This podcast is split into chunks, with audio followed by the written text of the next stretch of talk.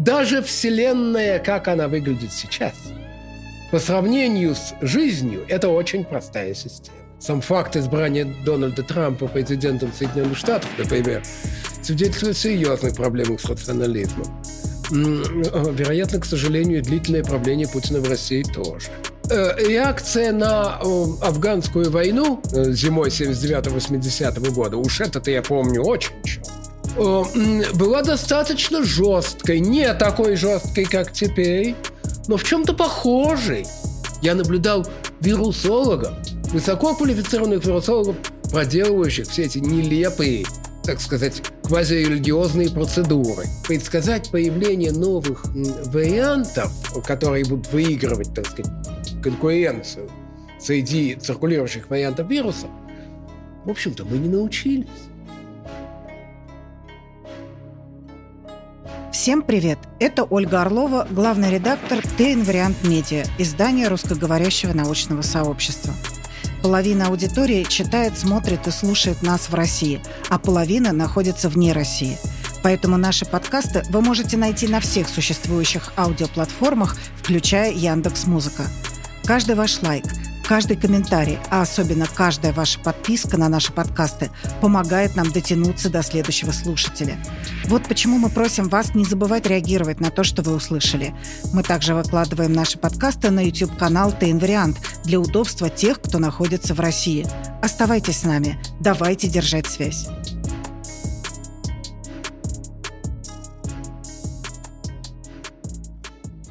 Второй год в Европе на территории Украины идет война. Это Североатлантический блок воюет с Россией, утверждает российская пропаганда. Нет, это война архаики с будущим, утверждают философы. И, конечно, больше всего в этой войне поражает кризис рациональности, который мы наблюдаем с разных сторон. В связи с этим возникает вопрос, а не проиграла ли в наши дни наука как таковая, наука как вершина рационального и критического мышления? С таким вопросом мы обратились к руководителю группы эволюционной геномики Национальной библиотеки медицины Национальных институтов здоровья США Евгению Кунину. Это подкаст «Вторжение. Наука во время войны».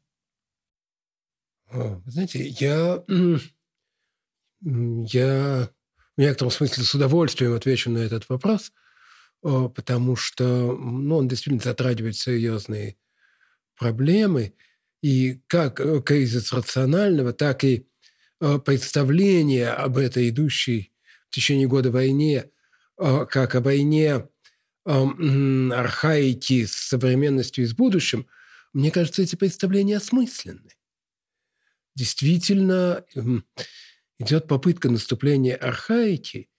К счастью,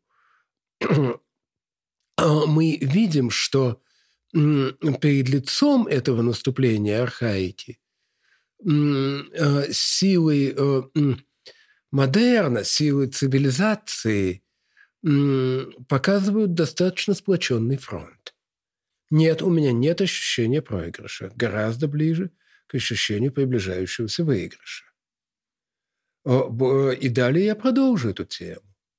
Мне представляется, что наука – как квест по пониманию устройства мира, если хотите, находится не в проигрыше, а в выигрыше.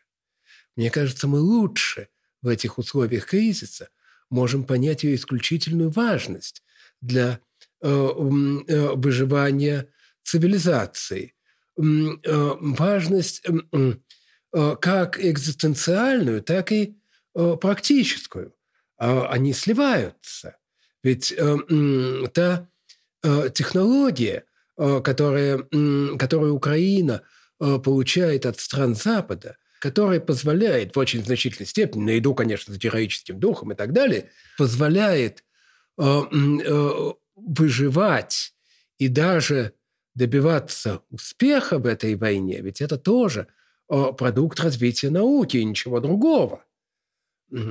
Таким образом, мне кажется, что э, сама цивилизация и наука, как ее лучшее воплощение, находятся в выигрыше, а не в проигрыше в результате этого кризиса. Но даже, собственно, внутри научного поля мы наблюдаем совершенно рациональные процессы. Вот, например, если мы посмотрим на бойкотирование и отмену российских ученых. Сейчас ученым из России закрыт доступ к международному сотрудничеству или выходу на рынок образовательный, научный. И это происходит вне зависимости от того, как э, ученые относятся к войне. Э, хотя, если мы вспомним времена СССР, период холодной войны, э, тогда Советский Союз вел очень агрессивную политику. Но, тем не менее, любое сотрудничество в области науки вызывало у западных ученых огромный интерес. И если кто-то мог из э, советских коллег напечатать свою статью э, в зарубежном журнале или выехать на конференцию в Европу или Америку, это вполне приветствовалось. Сейчас же ситуация совершенно противоположная э, ученых из России не хотят видеть ни в международных проектах, ни на конференциях. Хотя, казалось бы, политика открытых дверей в этой ситуации выглядит гораздо более и прагматичной, и рациональной. Разве нет? Ну, это действительно трудный и тяжелый вопрос. Я бы сказал, что это не совсем все так однозначно. И в советские времена, в конце концов, я их помню, не совсем это так было, что все были рады ученым из Советского Союза. Разные ученые из Советского Союза имели разные репутации. И те, кто имел репутации заслуженно, а иногда, может быть, нет, как людей, связанных с КГБ, а их было много, не так уж и с распростертыми объятиями принимали. Все это было достаточно сложно. Э, реакция на афганскую войну в зимой 79-80 года, уж это-то я помню очень четко, Э, была достаточно жесткой, не такой жесткой, как теперь, но в чем-то похожей.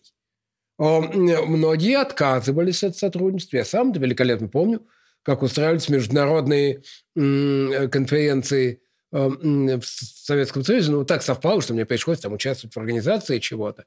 И ученые европейские и американские решали по-разному. Кто-то поезжал, несмотря ни на что, считая, что так сказать, коллеги не виноваты, а наоборот заложники этого режима. А кто-то отказывался. И я могу понять и ту, и другую позицию. Теперь, конечно, все это проявилось в более драматической форме. У меня все время такое ощущение, что в 2014 году весь мир как бы недооценил аннексии Крыма и развязывания войны в Донбассе, к сожалению, к большому великому сожалению, весь мир, в общем-то, подошел к этому как бизнес as usual. А, а, конечно, были и протесты, и все это, но, в общем, ни контакты не прекратились, ни, ни, ни так сказать, угрозы этого не было. Ничего особенно не случилось. Должно было, вероятно, случиться. А с тех пор прошло 9 лет – 8 лет до начала войны. И тут мир очнулся. Нужно было понять раньше, что происходит. Ну, хорошо, так сказать, задним умом человек крепок. Как теперь к этому относиться? Рационально ли, так сказать, бойкот, рационален ли бойкот российских ученых? У меня нет однозначного ответа. Конечно, я не склонен, э, э, так сказать, поддерживать и одобрять тотальный бойкот. И, так сказать, забрать тех, кто хочет, э, кто имеет, так сказать, серьезный потенциал, хочет уехать, да, конечно, это рационально, без сомнений. По отношению к тем, кто, так сказать, или не хочет, или по причинам, возможно, вполне серьезным и объективным не может, и продолжает работать в государственных учреждениях российских, я не знаю. Да, но в России научных негосударственных учреждений практически нет, и те, кто остается в России, не могут высказываться публично против войны. Эти высказывания криминализированы, за них полагается тюрьма. Практически так, да, я это понимаю. Я не знаю, что делать. Ну, я вам привела только один такой э, локальный пример кризиса рациональности. Но вот э, я бы хотела обратить внимание, э, что начался-то этот кризис гораздо раньше – у меня есть такое подозрение, что в будущем, когда историки начнут э, изучать и описывать события начала 20-х годов 21 века, они еще напишут обязательно работы о том, какое влияние оказала пандемия на исторические процессы наших сегодняшних дней. Такое ощущение, что именно в пандемию кризис рациональности проявился особенно ярко. Ну, потому что стало возможно то, что раньше даже невозможно было представить. Ну, вот, например, э, ну, тут много чего можно вспомнить. Это и запрет на свободу передвижения, э, это медсестры, которые меняли вакцины на физраствор, потому что считали, что новые вакцины э, опасны. Да даже закрытие парижских кафе, которые не закрывались во времена всех войн XIX-XX века, во время Второй мировой войны – да и тоже заточение, изоляция Путина вот с этим ограниченным доступом к нему информации, информаторов. Много чего тогда происходило, удивительного, совершенно непостижимого. Вот вы, как вирусолог, вы находились внутри биологической составляющей этого процесса. Но ведь по-человечески вы же не могли не задумываться над тем, как это все происходило. У вас тогда не возникало ощущения некоторого безумия? Это очень сложные вопросы. Да, естественно, не задаваться этими вопросами нельзя. Ну, кстати сказать, небольшое отступление относительно кризиса рационализма. Я думаю, что он э, имеет свои корни значительно раньше всякой пандемии. Сам факт избрания Дональда Трампа президентом Соединенных Штатов, например, свидетельствует о серьезных проблемах с рационализмом. Э, вероятно, к сожалению, длительное правление Путина в России тоже – так что с пандемией это не началось. Э, ну, думаю, что и с этими деятелями не началось, но на 500 лет назад мы углубляться не будем. Что в пандемии это существенно, э, конечно, проявилось. Проявилось с разных сторон, разумеется.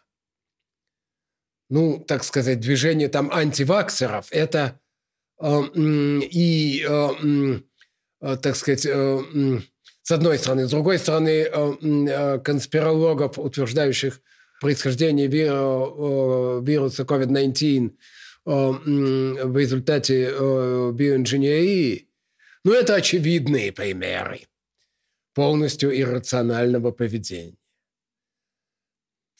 Введение карантинов и, так сказать, вот этих всех жестоких ограничений – это более серая зона – это сложный вопрос. Разумеется, так сказать, с другой стороны, вот конкретный пример. Повсеместное распространение в мире, так сказать, протирание поверхностей дезинфектантами, не делающее для вируса абсолютно ничего. Научно ничем не обоснованное.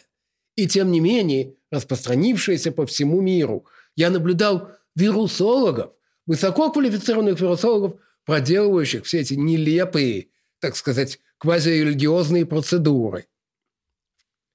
Э, свидетельствует это о исключительной силе мифологического мышления в Homo sapiens. Ну, читайте Паскаль Буае или кто там еще об этом много чего писал. Этих интересных вещей. В общем, дело известное. И здесь оно проявляется Э, в, э, с огром, проявилась с огромной силой. С другой стороны, э, карантин как таковой может рассматриваться как мера рациональная. Как его проводить, так сказать, наиболее научно обоснованно, это другой вопрос, вопрос непростой, вопрос, который решается во многом, так сказать, математическим моделированием, которым даже мне пришлось позаниматься – Э, э, в какой-то э, степени. Но в принципе эта мера, так сказать, не, не лишенная рациональных оснований. Что касается, так сказать, демократии и ограничения свобод, это, конечно, печально, но позиция либертарианства в этой ситуации, ну, как минимум, не является бесспорной. Какие-то жертвы должны приноситься. Тогда, когда осуществляется рациональная стратегия по защите, так сказать, человеческой популяции. Тут, к сожалению, э, ничего сделать нельзя, и какой-то э, э, компромисс необходим. Наоборот, так сказать, полное отрицание всех мер такого рода именно является проявлением иррационализма. Мне кажется, что еще одна параллель между военным временем и пандемией, которая напрашивается, это влияние таких острых, чрезвычайных периодов на науку. Мы знаем, что война довольно сильно стимулирует развитие определенных научных областей физики, химии, компьютерных наук, цифровых технологий. Ну, потому что в этот момент туда идут деньги, человеческий капитал. И вот в пандемию похожие вещи происходили в области генетики, вирусологии, биотехнологий. Как ученые, вы ощутили научный эффект пандемии? Да, это очень хороший вопрос. Ну,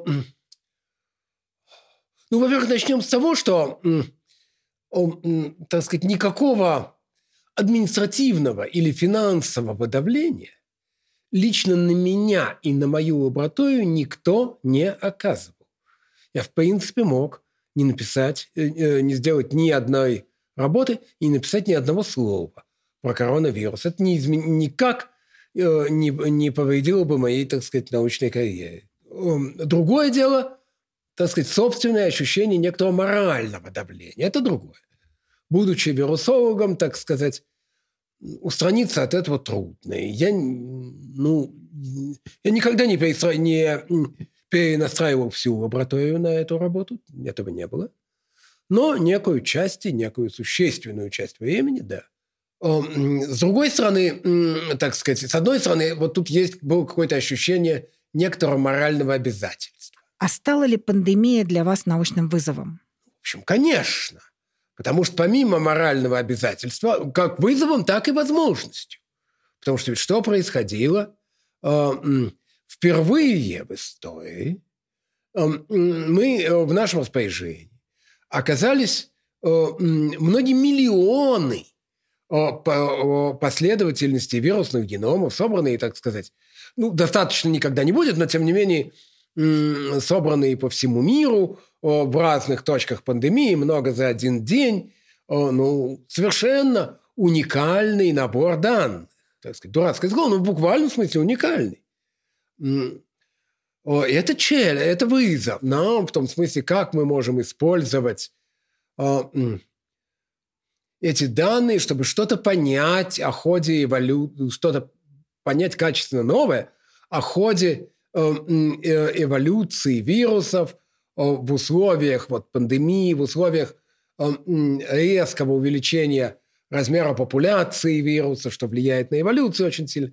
С другой стороны, в условиях появления вакцин, что тоже на нее, конечно, очень сильно влияет. В общем, огромные, так сказать, возможности для изучения микроэволюции вируса чем очень многие, и моя лаборатория в том, ну, часть моей лаборатории в том числе, э, пытались воспользоваться, ну, я бы сказал, с переменным успехом.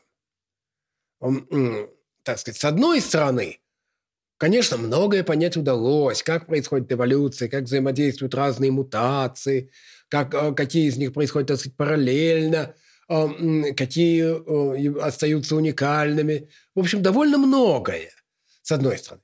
С другой стороны, я бы не сказал, что мы, так сказать, ну, овладели этой ситуацией. Я бы так не сказал. Ну, в частности, предсказать э, при всем этом изучении, так сказать, предсказать появление новых э, вариантов, которые будут выигрывать, так сказать, конкуренцию среди циркулирующих вариантов вируса, в общем-то, мы не научились. Этот вариант омикрон возник, так сказать, откуда-то с заднего двора, совершенно непредсказанным нами образом. Э, так сказать, предсказывать назад – это совсем другое. Да, мы многое теперь можем выяснить. Но мы не можем сказать, какой вариант будет доминировать э, еще через полгода. Э, так что, в общем, э, это такая, так сказать, компания с ограниченным успехом. В более личном, конкретно личном плане есть некоторое разочарование, потому что делалось очень много работ разными лабораториями, в общем, в значительной степени дублирующими друг друга. Не уверен, что, вот, скажем, вот именно для моей лаборатории так сказать, посвящение довольно значительных усилий вот этой работе было, так сказать, выгодным, так сказать, в некотором смысле. С одной стороны, я просто не мог, так сказать, не включиться в эту работу. С другой стороны, в общем, я несколько разочарован результатом. А у вас есть ощущение, что мы теперь лучше готовы к будущим пандемиям? Конечно, мы лучше готовы к будущим пандемиям. О, ну, может быть, в первую очередь, благодаря опыту изготовления вакцин, которые могут быть подготовлены для новых штаммов. Мы можем, так сказать, следить, пытаться выяснять, откуда, так сказать, путем мониторинга, так сказать, видеть, откуда может грозить опасность. Нет, лучше, конечно, можем. Но, так сказать, мы по-прежнему не владеем ситуацией. Ну, может, так сказать, упрощать, сказать, ну, да, количественно лучше, а качественно, в общем-то, нет. В связи с этим хочется узнать подробнее про ваше исследование РНК-вирусов новых типов, а, о которых э, вы уже не раз рассказывали. Вы говорили, что мы плохо знаем. А, означает ли это, что мы имеем дело с новым источником новых пандемий, к которым мы совсем не готовы? Есть ли какая-то опасность с ними связанная? В общем и целом нет.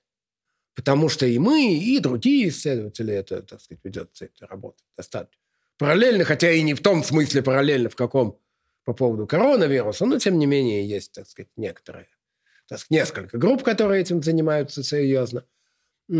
Открываем огромное количество разнообразных РНК-вирусов, очень интересных с нашей точки зрения, фундаментально отличающихся от уже известных.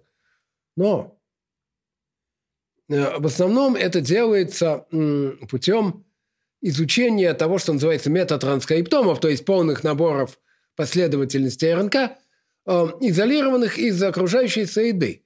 Это в основном не вирусы, в подавляющем большинстве, э, вирусы, которые заражают не животных, а заражают а, а, одноклеточных эукариот, бактерий, а, грибы, может быть, ну, даже нет, грибы нет, разнообразных одноклеточных эукариот, бактерий, и которые, конечно, никакой опасности для нас представлять не могут совершенно. Это чисто фундаментальные исследования. Может быть, некие приложения, когда мы открываем новые бактериофаги, которые, например, могут заражать бактерии в нашем кишечнике. Это другой вопрос. Но с точки зрения новых пандемий нет, это не... А с точки зрения фундаментального понимания, как эволюционному биологу, чем они важны и интересны вам? Как чем они важны и интересны? Вопрос о, так сказать, природе и масштабах биологического разнообразия – это все-таки один из основных вопросов биологии. И вот на этот вопрос мы получаем ответы. Так сказать, каково это разнообразие. С одной стороны, мы получаем ответы вот какие. С одной стороны, мы наблюдаем, что это разнообразие совершенно огромно. На уровне индивидуальных штаммов, изолятов, даже, так сказать, того, что называется, видов э, вирусов, это, так сказать, мы наблюдаем гиперастрономические масштабы Э, разнообразие. С одной стороны. С другой стороны, мы наблюдаем, ожидаемо или нет, для кого-то да, для кого-то нет, что в этом разнообразии мы наблюдаем некий порядок. Мы можем объединить эти, все эти вирусы в большие группы, и, в общем, похоже, что новых очень больших групп уже и не будет. Мы их, так сказать, заполняем изнутри. А, те, которые появляются фундаментально новые, они уже значительно более редкие. То есть, ну, всегда существует в природе какое-то распределение, и у него, так сказать, есть хвост. Всегда там что-то редкое, интересное будет обнаруживаться. Но основные, так сказать, группы, в общем, нам уже известны. И происходит, так сказать, э, э, интенсивное заполнение изнутри. Это, ну, на мой взгляд, это все очень важно и интересно. Есть действительно очень фундаментально новые вещи. Ну, я вот просто сейчас в двух словах расскажу о ну, совсем-совсем недавно опубликованной работе, которая мне кажется важной. А, а, тут, тут нам придется э, ввести такое понятие, как даже не вирусы, а такое слово вироиды. Это, это интересная очень штука. А, это самые маленькие инфекционные агенты. Значит, вообще, в чем душа держится, так сказать, это молекулы РНК размером 250, от 250 до 400 нуклеотидов. Ну, вообще, там не кодируется никаких белков, ничего. И вот эта, так сказать, петюлька, она, тем не менее, вызывает, так сказать, серьезные процессы, болезни у растений, которые, там, например, у кокосовой пальмы, которые приносят миллионы ущерба и так далее. Это очень интересные способы, которым они, так сказать, подчиняют себе машину экспрессии хозяйского генома. И вот мы задали себе такой вопрос. Эти самые вироиды, они до сих пор были известны только у растений и даже, в общем, у сравнительно узкого круга растений. И как-то казалось, что это такое, нечто такое фундаментальная сущность. Казалось как-то диким, что это может быть только у растений. И мы стали исследовать, ну, так сказать, для этого нужны свои методы, но это компьютерные, но это не важно – Э, стали исследовать такие объекты, искать такие объекты в метатранскриптомах, изолированных там откуда угодно, из различных э, сеед. И нашли. Нашли очень много, о, большое разнообразие таких объектов, э, которые мы только в этих случаях знаем, кого они точно заражают. Но поскольку, в общем-то, живут в этих environment, в этих средах, э, э, в этих местах, э, так сказать, в основном одноклеточные организмы, то реально сомнений нет, что это и есть их хозяева. Ну и некоторые удалось привязать, так сказать, конкретно к бактериям. И больше того, так сказать, что мы еще открыли в этой работе, то есть, иными словами, так сказать, вот это,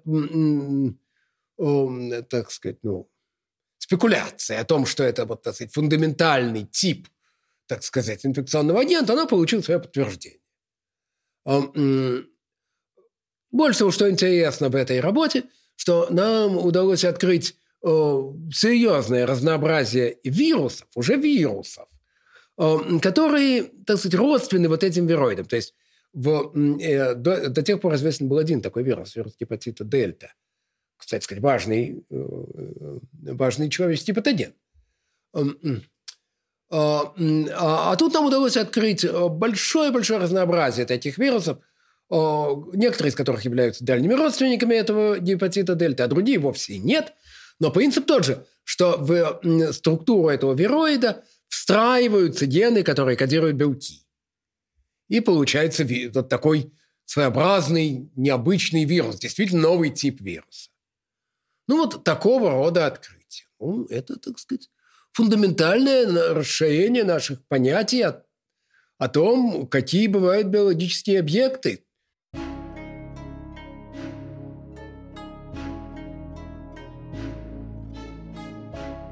Для вас, как для ученого, насколько это важно? Есть или нет у вашего исследования в обозримом будущем выход на практику? Вы знаете, я никогда в жизни, ни разу в своей жизни не ставил себе такой задачи. А, а, открыть а, э, и изучить нечто, что будет полезным в дальнейшем. Получалось это, конечно, немалое количество раз. Потому что так наука устроена. Там это наиболее яркий пример, но немало есть и других. Как вам сказать? Конечно, это радует. Э, когда путь от, так сказать, фундаментального открытия до практического применения короток. Но свою работу я этому не посвящаю никогда. И тщательно и довольно успешно, так сказать, избегаю, так сказать, ее перестройки на, так сказать, дальнейшее развитие вот этих практических применений, которые следуют из наших открытий. Для этого есть, так сказать, специалисты, есть люди, которые это любят и умеют. И, и конечно, мы им счастливы, так сказать, передавать свои э, результаты не только в виде публикаций, но и непосредственно. А вот если сосредоточиться именно на фундаментальных процессах, есть одна большая загадка о зарождении жизни. Что запускает эволюционный процесс? Есть, установ... есть принятое мнение о том, что в основе эволюционного механизма лежит триада изменчивость, наследственность и отбор. Это условия необходимые, но достаточно ли? Я не знаю, мне не представляется очень удачным вот это формулирование, так сказать, триады. Все сложнее. Э, изменчивость, наследственность, отбор. Хотя, конечно, можно так формулировать. Ну, во-первых, значит, э, во-первых, в триаде э, должна быть, конечно, не триада, а тетрада, как минимум. Э, отсутствует важнейший четвертый компонент. Э, то, что называется в генетике э, дрифт, э, э, или, если просто дрейф, а, а, так сказать, в популяционной генетике это такое понятие. А ежели, если таким э, прост, более простым языком, э, так сказать, случайность, э, э, фиксация изменений э, не в результате отбора, а э, по случайным причинам, так сказать, э, э, по э, Дарвин переживания э, наиболее приспособленных, ну, а здесь э, имеет место, это имеет место в эволюции всегда в разной степени, э, просто-напросто переживание наиболее удачливых. Э, это, так сказать, совершенно необходимый компонент тетрады. Э, с другой стороны, эти компоненты связаны. И наследственности без изменчивости не бывает в силу законов термодинамики просто. И не бывает, так сказать, наследственности и размножения без, без отбора. А также, конечно, и без и вышеупомянутой случайности. Всего этого не бывает. Так что в некотором смысле фундаментальные свойства несколько иные. А именно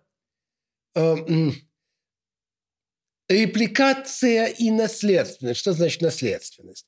Э, это означает, что э, число ошибок в ходе э, репликации, то есть уровень изменчивости, скажем так, не превышает некоторого критического значения. Это критическое значение математически рассчитывается. И в результате, так сказать, происходит наследование в поколении, наследование генотипа в поколениях, хотя и с изменениями. Если изменчивость превышает критическую величину, то, то система коллапсирует, происходит, так сказать, беспорядок. Наследственности нет. Вот в основном вот это обеспечивает, так сказать, эволюцию жизни. А, а, а, репликация с достаточной точностью. Ну, это дальше можно все это тоже, так сказать, разлагать на различные постулаты и аксиомы, но если это выразить, так сказать, вот в такой предельно краткой и упрощенной форме, наверное, вот так. А если вернуться к репликаторам и их роли в пусковом механизме эволюционного процесса? Ну, во-первых, надо начать немножко раньше. Потому что разговор о репликаторах не уверен, что это самый правильный разговор. Это, так сказать, популярная информационная точка зрения, так сказать, на жизнь.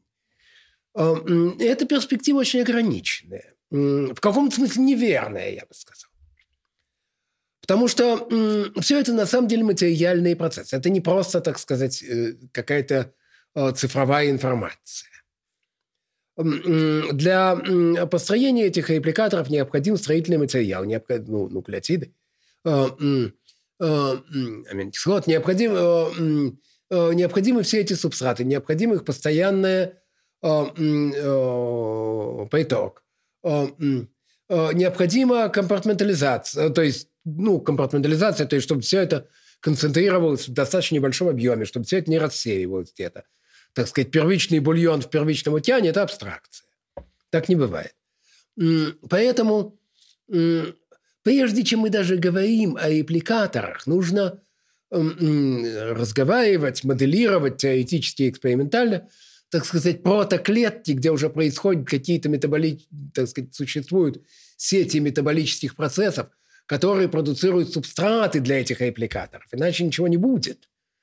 Начаться-то все должно вот с этой материальной основы.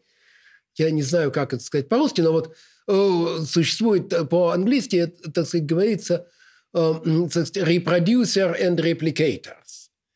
И вот у нас сейчас выходит статья именно о происхождении жизни, где, так сказать, этот процесс представляется как симбиоз вот reproducers и replicators так сказать, начинается вся эта история с... К сожалению, у меня нет русских слов для этого. Ну, репродюсер, грубо говоря, протоклетки, где происходят, так сказать, метаболические реакции, и могут возникать, так сказать, молекулы нуклеиновых, ну, олигонуклеотидов, которые выполняют какие-то функции и постепенно, так сказать, становятся репликаторами. Это выгодно, это, так сказать, субстрат для отбора, поскольку сначала они выполняют какие-то функции, помогают, так сказать, тем э, автокаталитическим реакциям, которые там произ... может быть, не автокаталитическим, каталитическим реакциям, которые там происходят. И если они могут, так сказать, реплицироваться, это дает в определенных условиях существенное преимущество такой системе. Это звучит немножко абстрактно, и, и, и не зря, потому что если бы мы знали, так сказать, вот как это конкретно все происходило, мы бы уже сообщили об этом человечеству. Не постеснялись бы. А, но есть какой-то прогресс. Строятся, а, так сказать, модели а, того, как нуклеиновые кислоты от первоначальной роли катализаторов затем перешли, так сказать, к роли репликаторов и стали геномами. Есть, так сказать, некоторые, на мой взгляд, не бессмысленные теоретические развития на эту тему, и есть практические экспериментальные, где, так сказать, возможности РНК раскрываются все шире и шире, хотя проблему возникновения репликатора, так сказать, до сих пор никто не решил. Можете ли вы назвать научный результат, который бы позволил вам сказать, что вы разгадали тайну эволюции? Ну, это однозначно. Так сказать, получение Э, функционирующие делящиеся клетки э, э, из простых соединений, из, так сказать, малых молекул в лаборатории. Вот это бы позволило. Так сказать, мы никогда, понимаете, жизнь возникла, так сказать, ну, вся жизнь, которую мы имеем, ведет происхождение от одного, так сказать, одной популяции предковых организмов. Что не означает, что жизнь возникла один раз, но она достаточно успешно возникла один раз. Вся жизнь, которая существует, она ведет к одной так сказать, точке. Мы никогда не узнаем, ни при каких обстоятельствах не узнаем совершенно точно, как это произошло. Ну, потому что у нас нет машины времени никогда не будет. Мы не, э, это физически невозможно. Мы не можем этого узнать точно. Но, тем не менее, воспроизведение этого процесса в лаборатории покажет нам, как это могло бы произойти. И, так сказать, с другой стороны, мы будем уверены, что этот процесс, так сказать, воспроизводит важные основные черты того, что происходило 4 миллиарда лет назад. Мы никогда не узнаем точно, что тогда происходило. В этом нет ничего страшного, это природа, так сказать, изучения ну, истории. Но ведь у нас есть и другой пример. Пример с космологами, у которых уж точно нет никакой машины времени, чтобы долететь до э, самых первых моментов э, Большого взрыва. Но ведь, тем не менее, развитие наблюдательной космологии с большими телескопами позволяет теперь проверять их предсказания 50-летней, 70-летней давности, э, позволяет восстановить первые моменты жизни Вселенной – а вот вам в этом смысле, получается, меньше везет. А, действительно, э, космологи, астрофизики э, могут восстановить, что происходило не только э, в первые секунды, но и в первые микросекунды после Большого взрыва. Однако вот с фемтосекундами возникают уже проблемы. Чем был этот взрыв в сущности? На этот предмет есть красивые теории, а, так сказать, полного знания нет. Проверка этих красивых теорий не с помощью экспериментов, кстати, которых в космологии нет, а с помощью наблюдений, ну, или неоднородности электроизлучения в первую очередь. Дело тонкое. Очень тонкое дело. Ну, будем, будем надеяться на лучшее. Тем не менее, почему в некотором смысле, так сказать, ситуация в космологии лучше? В некотором смысле. Потому что это исключительно простая система. Даже Вселенная, как она выглядит сейчас, по сравнению с жизнью, это очень простая система. Не говоря уже о плазме, которая существовала в первые секунды после Большого взрыва.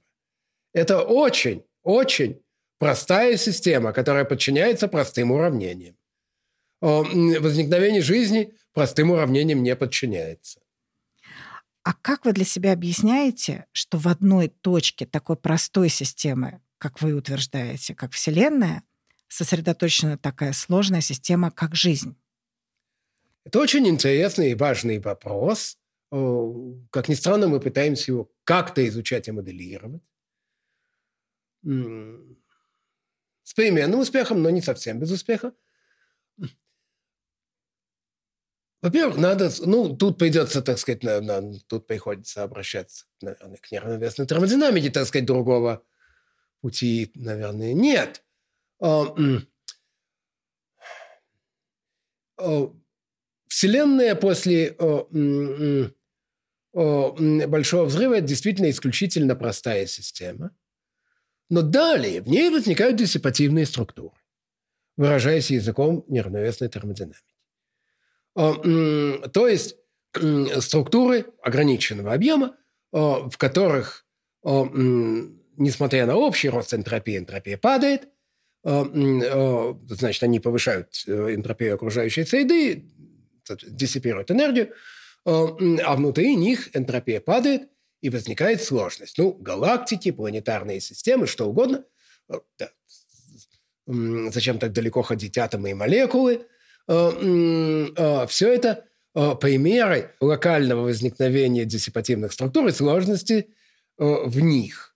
Интересно, что в некотором смысле всю эту эволюцию Вселенной и жизни, конечно, тоже можно представить себе как процесс обучения. Мы, мы представляем себе ну, процесс обучения в смысле, так сказать, оптимизации некой функции. Вот все, все, все эти системы, они, так сказать, Э, в некотором смысле учится предсказывать э, состояние э, окружающей среды и выживать в нем. Мы привыкли говорить об отбое по отношению к реплицирующимся системам, к жизни. Но вообще говоря, это понятие довольно хорошо обобщается на всю эволюцию Вселенной, ну, с некоторыми, так сказать, модификациями. Тем не менее, так сказать, селекция на стабильность это то, что происходит в ходе э, всей эволюции Вселенной, ну, скажем так, начиная от того, что мы называем э, большим э, взрывом, да. Опять же, те же самые галактики, скопления галактик, планетарные системы, звезды, что угодно. Все это, так сказать, Системы, которые прошли селекцию на стабильность, они существуют долго, примерно в одном и том же виде. Э, чем отличается жизнь? На это легко ответить. Она отличается возникновением наследственности. Что такое наследственность? Это долговременная память предыдущего обучения, которая в результате репликации передается в поколение. Это резко повышает эффективность возникновения сложности. И это происходит сравнительно... Это, так сказать, серьезный фазовый переход, который происходит редко.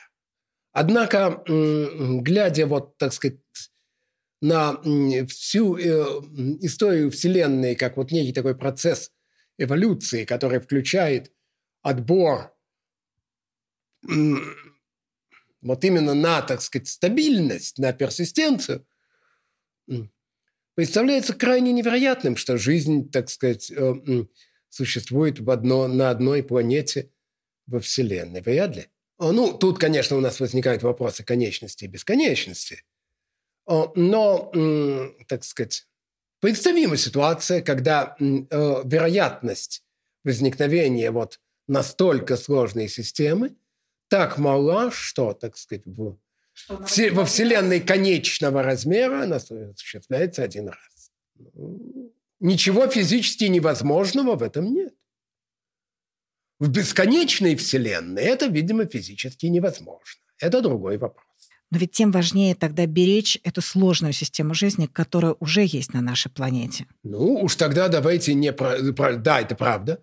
Но давайте уж тогда даже не про жизнь, а про цивилизацию.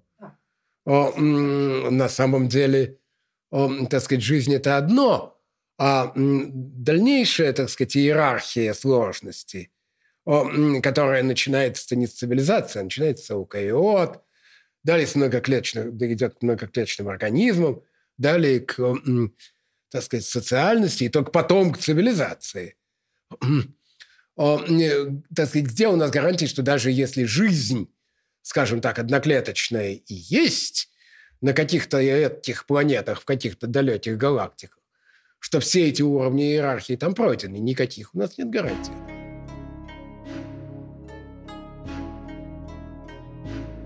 А вот вас не раздражает, когда механизмы биологической эволюции прямо, впрямую переносятся на процессы в человеческом обществе? Вам не кажется такой подход вульгарным?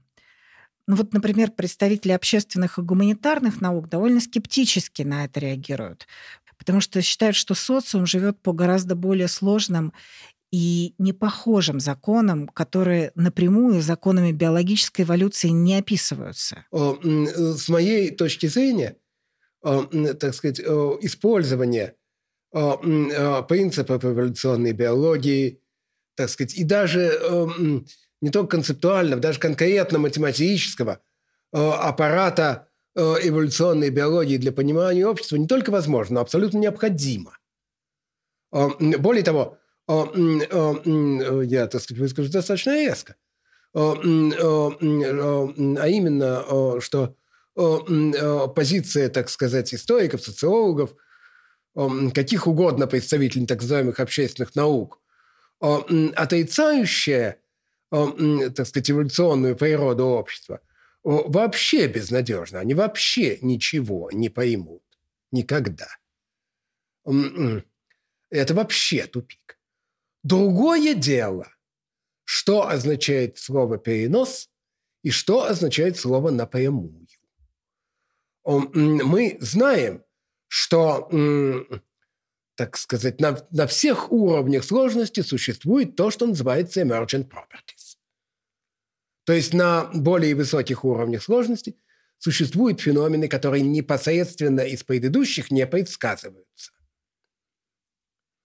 Это, так сказать, такой, такой факт физики. Совершенно, так сказать, в физи, так сказать, теория конденсированного состояния в физике никем не отрицаемый. Нормальными людьми не отрицаемый. Эм, эм, то же самое происходит и здесь. Есть, так сказать, закономерности, которые появляются на этом уровне сложности. Э, их нужно исследовать, а не переносить напрямую то, что известно на более низких уровнях сложности. Но принцип, э, так сказать, основные принципы эволюции они применимы ко всем этим уровням. Ну, точно так же, так сказать, эм, ну, Жак Мано любил говорить, что то, что правильно для кишечной палочки, будет правильно и для слона. Ну и как многие, так сказать, высказывания великих людей, это высказывание не то чтобы истинное, не то чтобы ложное, а высказывание, так сказать, глубокое. Его нужно, ну это уже там цитирование Нильса Борака, э, его нужно правильно понимать. То есть э, некие, так сказать, самые фундаментальные процессы, да, совершенно одни и те же, так сказать, нуклеиновые кислоты одинаковые. у, у, у кишечной палочки и у слона. Но в то же время у слона существуют другие уровни организации, по крайней мере, два. Уровень э, эукариотической клетки и многоклеточного организма, которых у кишечной палочки нет. И там проявляются, так сказать, другие процессы. И то же самое относится к обществу в точности. Знаете, все-таки в конце нашей беседы я хочу вернуться к теме войны, с которой мы начинали наш разговор. Вот есть такая вещь, как эволюционные переходы, которые ведут к качественным скачкам и изменениям. И они часто происходят в виде конфликтов, ну, можно сказать, войн. И вот с точки зрения эволюционной биологии они ведут к дальнейшему развитию. А можно ли также оценивать войны в человеческой цивилизации? Ну, с той точки зрения, что да, для одного конкретного индивидуума, участника война — это плохо, это трагедия, это страшно, но в целом война для цивилизации это полезно. Вот таким образом мы развиваемся. Тут происходят, происходят, на мой взгляд, некие не совсем законные скачки. Значит, утверждение о том, что э, эволюционные, так сказать, переходы, вот, major transitions in evolution, э, э, движется конфликтами, это справедливое утверждение. И, конечно, оно может переноситься и на общество. О, конфликты – это, однако, не всегда войны. Они реализуются в самых разнообразных формах. Без конфликтного существования как бы вообще нет. И возникновения сложности без конфликтов нет. Это, однако, не обязательно войны. То, что в то же время войны могут вести к усложнению, так сказать, это не отрицаемо. А далее, ведь конфликт тоже вещь непростая. Он может привести к коллапсу системы. Это зависит от параметров. То же самое и с войнами. Конечно, так сказать, война для отдельного там, человека, для групп людей – это трагично. Это немножко другое. А, а, а их, а, так сказать, долговременный результат для цивилизации в целом, он может быть разным. Да, может быть и в каком-то смысле позитивным, так сказать, повышающим сложность э, общественных формаций и, э, так сказать, некую координацию. Ну, примеры простые. Ужасным событием была Вторая мировая война. Уж ужаснее, наверное, некуда. Но, тем не менее, она привела к развитию некоторой, так сказать, мировой системы, которая ну, во многом выгодно отличалась от предшествующих. Ну, конечно, Вторая мировая война перекроила старый мир, и родился новый миропорядок с новыми принципами взаимодействия между странами, с новыми ценностями человеческими.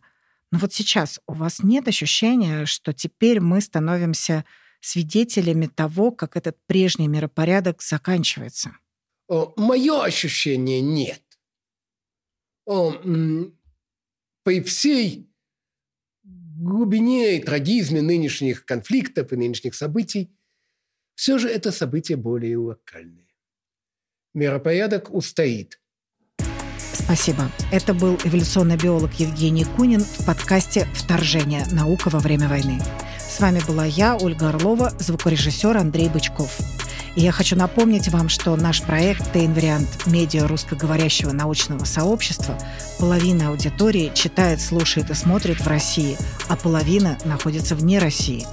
Поэтому мы выкладываем наши подкасты не только на сайт tainvariant.org, но и на все аудиоплатформы, включая Яндекс Музыка и YouTube. Вот почему каждый ваш лайк, каждый комментарий и каждая подписка помогают нам дотянуться до следующего слушателя. Не забывайте реагировать на то, что вы узнали. Давайте держать связь.